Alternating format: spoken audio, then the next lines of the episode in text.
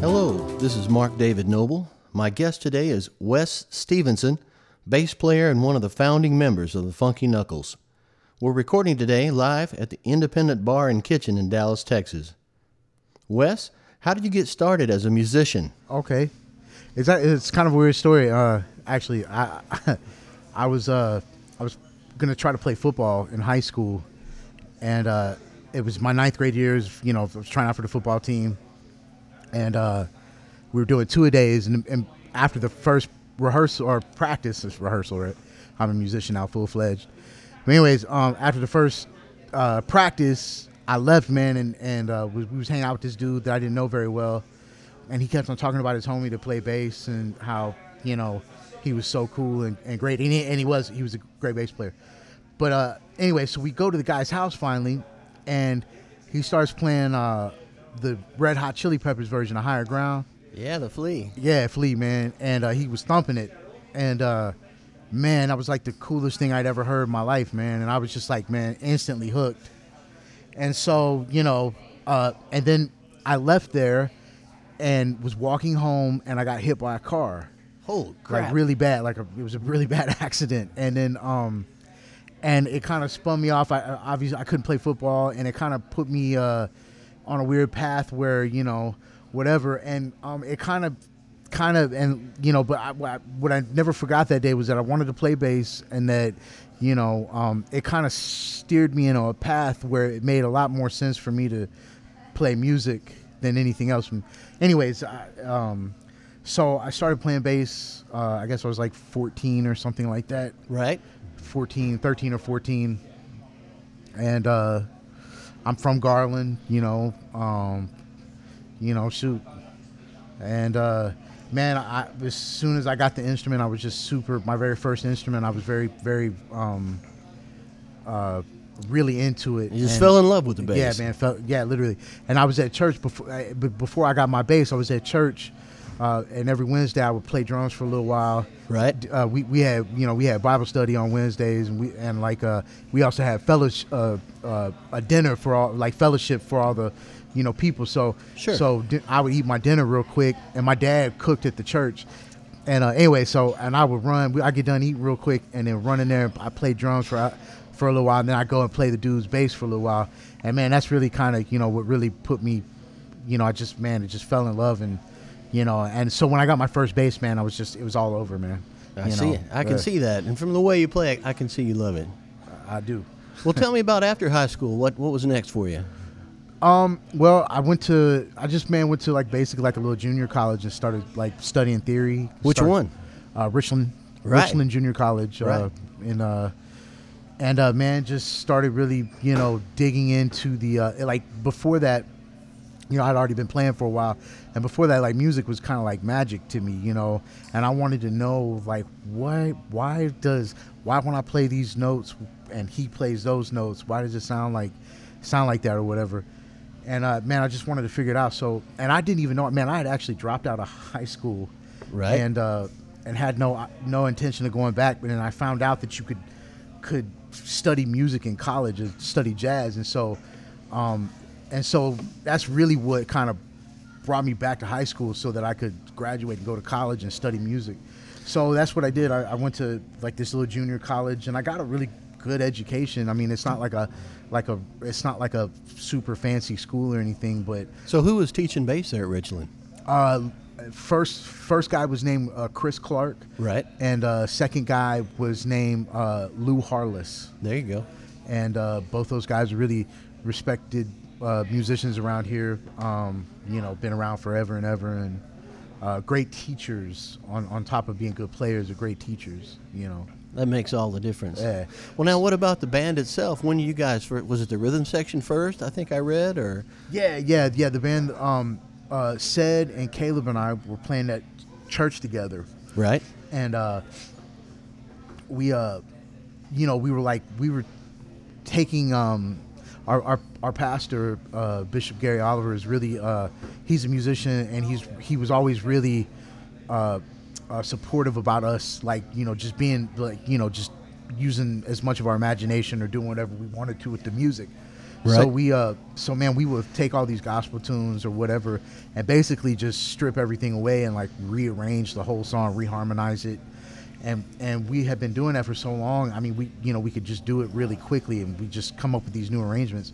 And uh and we're like, man, we need to shoot, let's start a band, man, you know, cuz we're we were all into the same things, you know, hip hop, jazz, you know, funk, Sure. gospel, you know, blues Right. all you know American music, I guess, really, you know. And so, so man, we just kind of just started playing. We had we got like a residency, uh, and started playing, and you know we didn't have a name or anything or nothing, man. We just you Are know, you talking about being at Granada, Sundown No, at Granada? no, Where, no, where were you before that?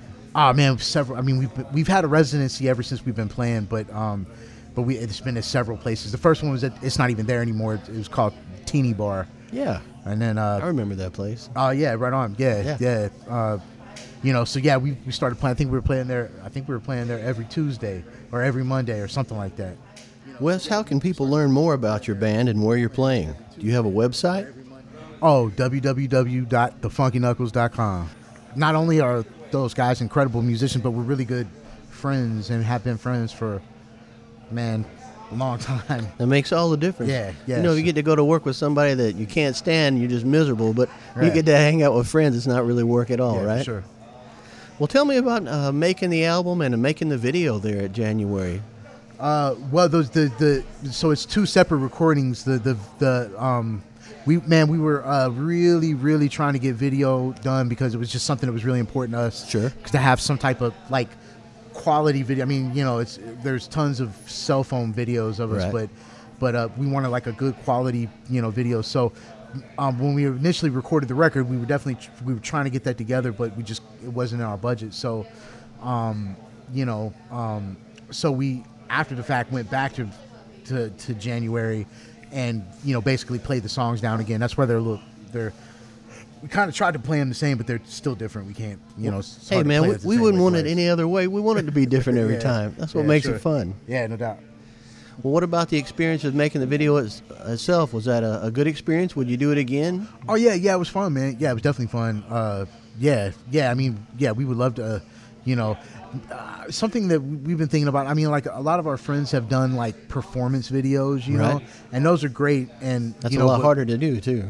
Ah, yeah. I mean, I don't know. Uh, it, it uh, is it? I don't know. Is it?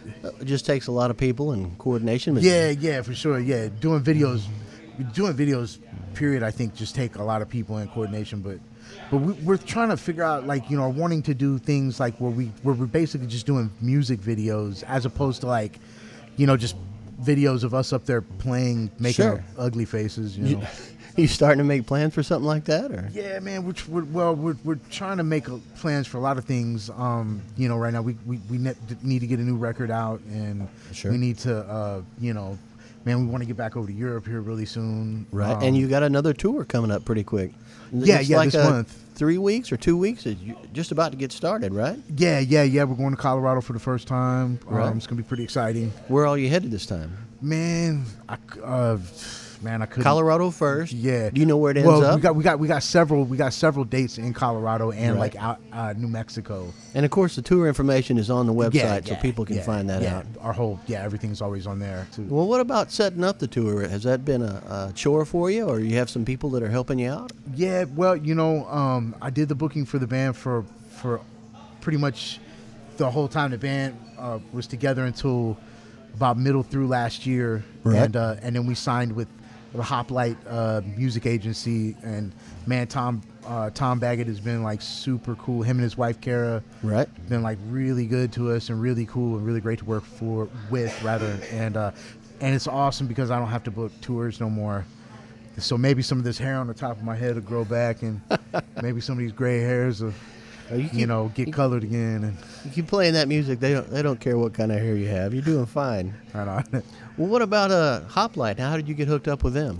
man, it was a blessing, man. Like uh Tom Tom reached out to me, Right. you know, and uh Did he hear you play somewhere? Or? Uh, man, we got we got mutual friends. Uh, some of the uh, Jonathan Scales and and the and uh, and Fourchestra are on his agents uh, agency, and then also he works with uh, he knows Louis Marks from Rope Dope Records, who spoke told him about us, and and then Jonathan Scales told him about us, and and he kind of I guess you know for whatever reason just checked out the the band and seemed to seemed to really like it, so you know he, he hit me up and we started talking and you know it felt right so we I'm we glad it worked trigger. out. yeah man me too golly i hate oh god i hate Well- booking tours Well, talking about the business side of it, you know, what are your feelings about the you know digital music business in general? Is it? I know it's got to be challenging for for a young band and a band trying to become more widely known. Uh, What's been some of the challenges for you? uh you know actually i mean other than like streaming services that just don't pay you Right. Um, you know, and it, it's it's uh, it's actually been pretty good. Um, you know, it's great that you can just put MP3s out and people will buy them. I know, man. Like you know, I don't, man. I listen to music on my phone. All like that's that's the way I listen to music. I don't, you know, um, it's Bluetooth to my car. And it's always in your pocket. Yeah, it's always in my pocket. So you know, I mean, like I don't carry CDs anymore. I don't carry, Right. you know, and so it's it's great because you know I think things are mo- moving a lot farther towards that direction. And What so- about? I'm sorry. What about iTunes? Has that worked out for you pretty well? That's where Man, I found your tunes yeah, first. Yeah, it's been it's after been, the website. Yeah, it's been awesome. Um, yeah, that's been awesome, man. I mean, you know, like, uh, and and basically, man, that's how we fund tours is through our royalty sales. Right. You know, royalty checks from sales on like iTunes and stuff like that. You Right. know. Uh, and so that's been great. I mean, you know, it's it's a drag for the you know the streaming services that you don't really get paid, and you know, but at the same time, man, like you know, for a, such a small art, you know, band like us, you know, that's really just trying to get out there. Right. It's good PR. Well, you were talking about the tunes on your phone. What have you been listening to this week when you're going on your way? Actually, I've been listening to uh, uh, Adrian Hewlett. Right. Um, some friends, uh, you know, we're doing this thing here tonight with, with Mark and them, and so he's a featured artist, and um, we're doing some of his music and, and some cover stuff. But uh, and and then um, but other than that, man, like uh, man, I listen to Albert King is probably like my favorite musician in the whole world. What about your favorite bass player? My favorite James James Jamerson is probably my number one. I mean, like the like Do it all. yeah yeah. I mean him and Bobby Sparks. Oh yeah. Yeah That's a lot of fun. Yeah. What about some of the Dallas venues that you played at? Which which one have you enjoyed the most? Man, this place is really nice. The, the Independent Bar and Kit, uh, Kitchen. Right. Um, it's a great listening room. It's not a big room as you can see, but but uh, uh, but it's a great listening room, and and music sounds great in here.